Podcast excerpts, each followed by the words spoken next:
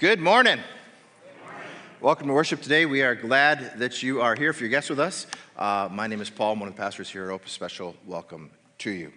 We are continuing a sermon series called Stronghold.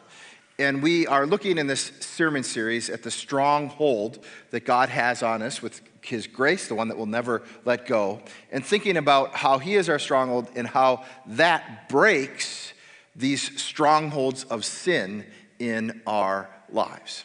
And so this sermon series is about God's grace, His love that never lets us go, but it's also about sin. And we're focusing specifically on what is historically known as the seven deadly sins as we walk through this. Today I'm going to be talking about envy. So, what's the big deal about envy? When you think about envy as a sin, you may look at that list of, of you know, other sins, gluttony and pride and you know, lust and all those things on the list and think, well, envy is just, you know, no big deal. I mean, that's just something that everybody does once in a while. We're envious of someone, we're jealous of someone. But what I would propose to you today is that, in fact, envy is the most insidious of all the sins. That envy is perhaps one of the most destructive of all the sins that we commit. Now, the Bible uses some sibling terms to describe envy. So, in my preaching today, I'm going to speak about envy, but also closely related to that is this concept of jealousy and the concept of coveting, the commandment, thou shalt not covet. Thou shalt not covet. They're closely related. And the definition of envy is this it's, it's the distress or pain we feel when we see what others have that we think that we should have when others have what we want. And again, envy seems to be at the root of all other sin. In fact, that's what our first lesson said today. James 3:16 says this, "For where you have envy and selfish ambition, envy and selfish ambition, there you find disorder and every evil practice." Think about that where you have envy and selfish ambition. So it's pretty much envy and pride, those two. Where you have those two, you have disorder and every evil practice. And certainly we see this true in the account of Scripture. Cain killed Abel because he was envious of what God said to him about his sacrifice. Joseph was sold into slavery by his brothers because they were envious of his multicolored coat and the favor that his father shown him. David has an affair with Bathsheba because he is envious of another man's wife. And even, get this, even Jesus is put on the cross because of envy. In Mark 15:10, we read that the Pharisees hand Jesus over to Pilate for judgment to be crucified because they are envious of him. Envious of Jesus. So envy puts Jesus on the cross. Envy causes us to lie. Envy causes us to cheat. Envy causes us to steal. Envy is a reason that we kill one another. Envy is a reason, jealousy, coveting is a reason why wars happen and injustice happens in this world. And envy affects everyone. Everyone. From toddlers to CEOs. You've seen it. Put a bunch of little kids in a room with one really cool toy and a, not, a bunch of not so cool toys. Envy will disrupt. And you think that you're better than that, but put yourself in a boardroom with a bunch of high powered people fighting over resources. And envy will rule the day. From toddlers to CEOs, every race, every ethnicity, every culture, every socioeconomic position struggles with this sin of envy. The sin of envy, where we see something that somebody else has and we're jealous of it. We covet it, we desire it to be ours. In fact, this sin, even though it's so insidious, has actually become something that's celebrated in our culture. We live in an envy driven culture, a culture where we are marketed to constantly that we are somehow to be dissatisfied with what we have. And we need to spend more money that we have to buy something we do not have because somebody else has it and it appears to be making them happy. And we celebrate that. We point out other sins, right? We point out sins that are, that are sexual in nature. We point out sins that are, are, are maybe otherwise moral in nature, and we condemn them. But in the world today, the sin of envy, we just let it slide often, like it's no big deal. But scripture says that this is at the root of all evil practices. And perhaps of all the sin that exists in our hearts, in our lives, and in our community, in our world, we as Christians should condemn the most envy and the materialistic selfishness that follows is perhaps the most destructive of sins in terms of our relationships with each other and our relationship with God. You don't hear that preached about very often, do you? Now, we live in a world that just markets to this. A, a personal example. Uh, I, I, moved a couple of years ago. It was just time for Tammy and I to transition homes. And we moved to a new house. And one of the things that I've always wanted is, you know, a golf course lawn. And in this new neighborhood, there were some lawns that were really, really nice. I think they, were, they all belonged to folks that were retired, right? And so they had a lot of time to tend to their lawn. Not judge, no judgment, but that was just what it was. And so I thought, I'm going to keep up with this. To keep your lawn weed free, that deep, deep green, the perfect cut, the perfect thickness, the perfect height at all times, it takes a lot of resources. But I would look at my neighbor's lawns and I would think, I don't care. I'm going to spend the money. And I did. And at the end of the summer, I looked at how much money I spent on making grass green. And it was silly. But I had the nicest lawn on the block. Next year, we had that bad winter. Spring comes, I'm expecting my beautiful lawn to be pristine at the start. Guess what is half destroyed by snow mold and other things? That lawn that I was so proud of, that was the envy of the neighborhood, that was driven by envy. And it took an entire summer to just get it back to somewhat normal. An entire summer of, of grass being two shades of green. That works when you're going for camouflage, but it's not right in a lawn right? Envy led me to the, this feeling. Every time I'd walk out, I'd see that, and I was just disgusted. I was angry. Uh, I was, you know, frustrated with it. Now, that's just silly because it's just a lawn. But think about that when, when that comes to life in other ways. When we compare ourselves to other people, what envy leads to is bitterness. What envy leads to is a sense that life is not good enough, that you're not enough, and you've somehow been wrong. We live in a world that markets to envy, and it markets to envy by telling us that, that we're somehow incomplete unless we have this thing, we have what that other person has, whether it's a relationship or a thing. And it's a lie. It's a lie that comes straight from the pit of hell. And in this sense, what, what envy is, is envy then is idolatry, and it's a waste of time. How is it idolatry? Well, see, envy at its core is a heart issue. It's about our heart's desires. What we think we should have, the place that we think we should be in order to feel complete. Our heart desires things that, that are false, the things of this world. And whatever your heart desires is what you will worship. Don't fool yourself. You may say that I'm worshiping God, but if, if your life and your heart is constantly focused on these things of the world and how you are going to get them like that other person has them, then that's what you're worshiping and it denies your God given potential. See, because we, when we envy the things of this world, we're really envying other people and we're wanting to be like them. But God didn't make you to be like anybody else. God made you unique. Like snowflakes, right? I'm not saying you're snowflakes, but like snowflakes.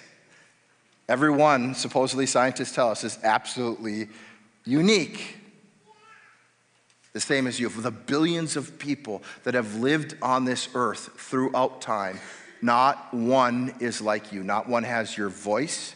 Not one has your fingerprints. Not one has your combination of, of, of thoughts and patterns and unique experiences. You are absolutely unique. And God made you in your uniqueness to be a reflection of His image of this world. And when we are envious, we conform to the patterns of this world rather than seeking who God has created us uniquely to be. And see, the problem with it is that we can completely miss the plan that God has for our lives because we're striving after something of this world and not after the glory of God in our lives. And so envy is just this destructive sin that keeps us from being who God made us to be as His children. So, what's the solution? Well, let's dive into our gospel today, another story of envy, and look at some answers to this.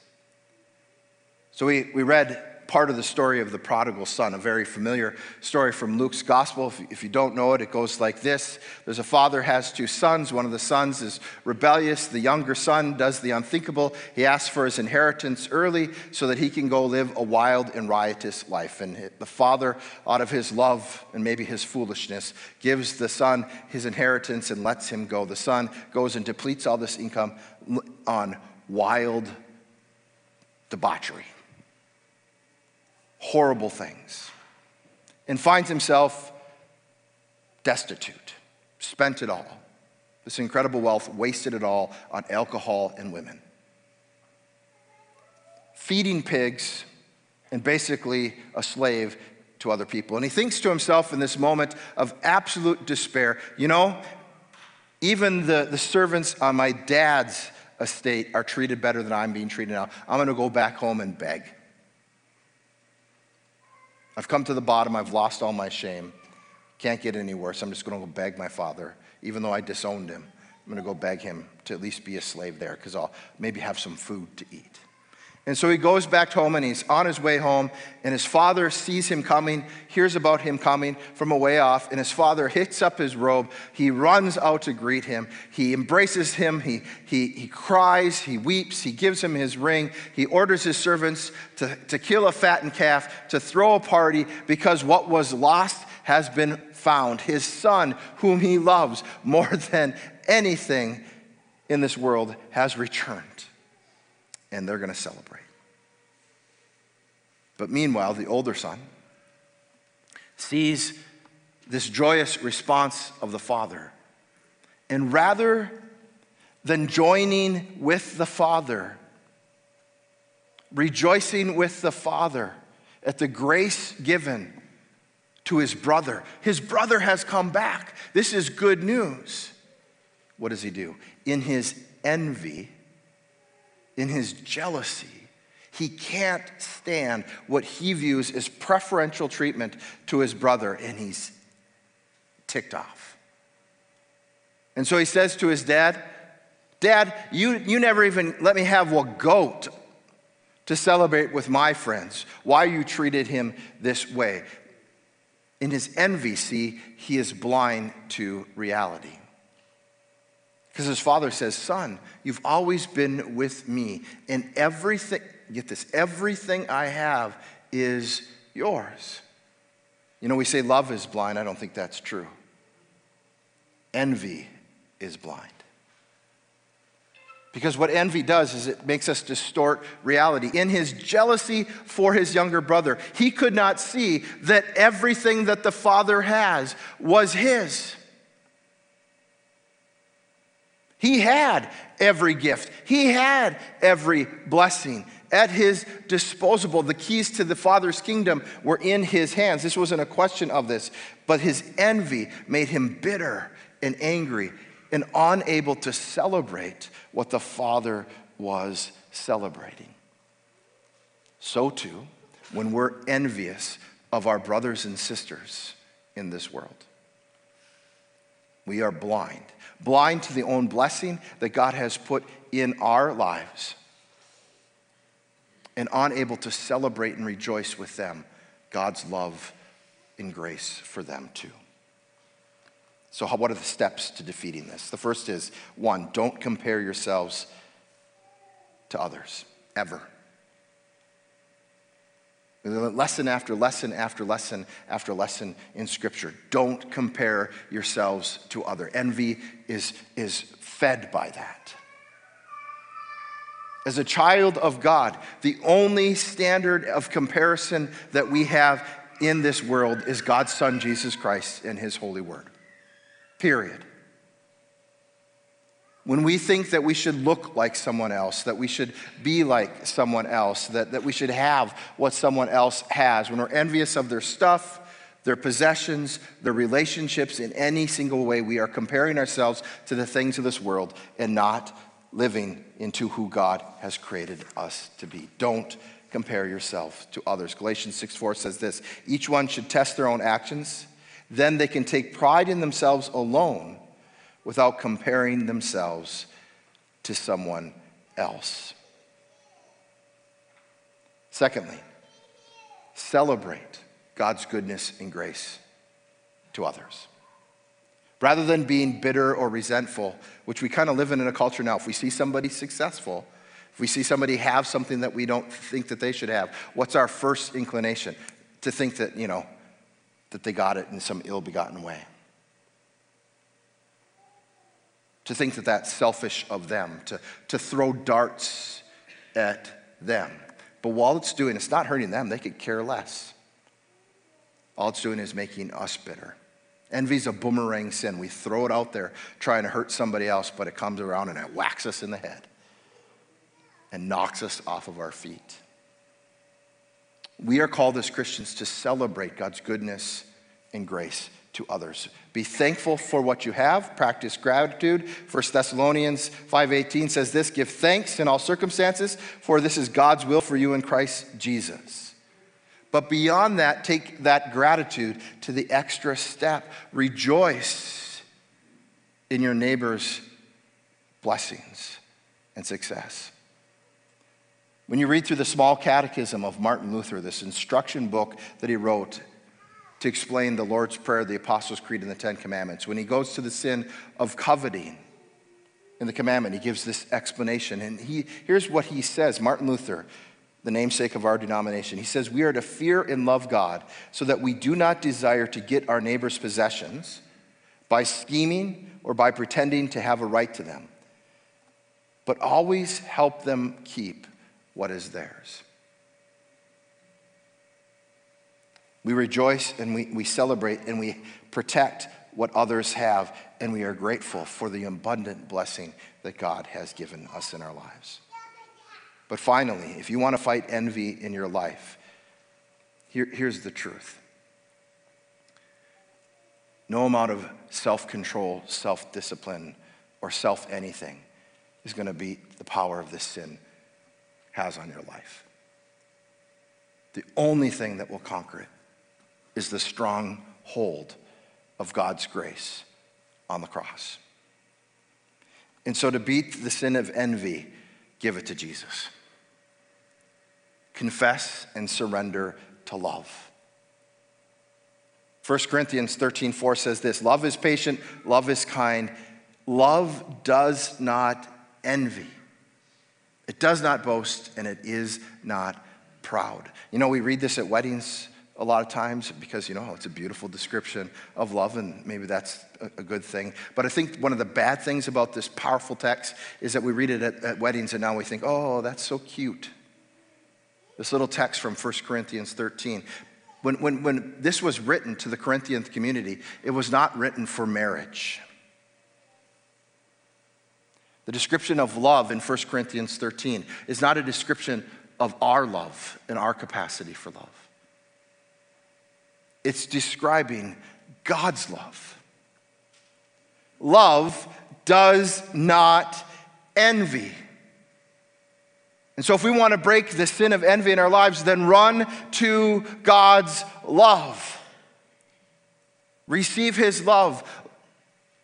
Surrender to His love. Confess your sin and know His love. Because where love exists, and if love is ruling our hearts, envy can't live there anymore. The two are like oil and water. They, they can't blend. You can't have them at the same time. So you want to conquer envy. Love is greater than envy. Love conquers envy because what love does is it kicks us out of this self centered perspective of envy and jealousy and coveting because that's what it is. And, and makes us see ourselves in each other and the world through the eyes of God's love, who loves us all impartially and completely. Run to the stronghold of God. Psalm 18:2 says, "The Lord is my rock, my fortress and my deliverer. My God is my rock in whom I take refuge, my shield and the horn of my salvation, my stronghold." Envy put Jesus on the cross, but on the cross, Jesus died to defeat the power that envy has in our life. And Jesus Christ, in his blood, in his sacrifice, is victorious. Love does not envy. Love gave itself completely for you on a cross. And so, in light of this, let's follow the wisdom that Paul gives us in Romans to not conform to the patterns of this world to not measure ourselves by each other or what we think this person has or this person has or how better or worse we are than anybody else. To not be conformed to the patterns of this world, but to be transformed by the renewing of our minds, the renewing of our complete self in Jesus Christ. Then we will be able to test and approve what God's will is. In other words, we'll be able to live out God's purposes, His unique purposes for us in His life, His good, pleasing, and perfect will. Let us be who God has called us to be. And let the stronghold of God defeat the sin of envy in our lives. Amen. Father, we thank you today for your grace, love, and mercy in your Son, Jesus Christ. Guide us, Lord, lead us in your truth as we seek to be your people. Lord, let us not be confused.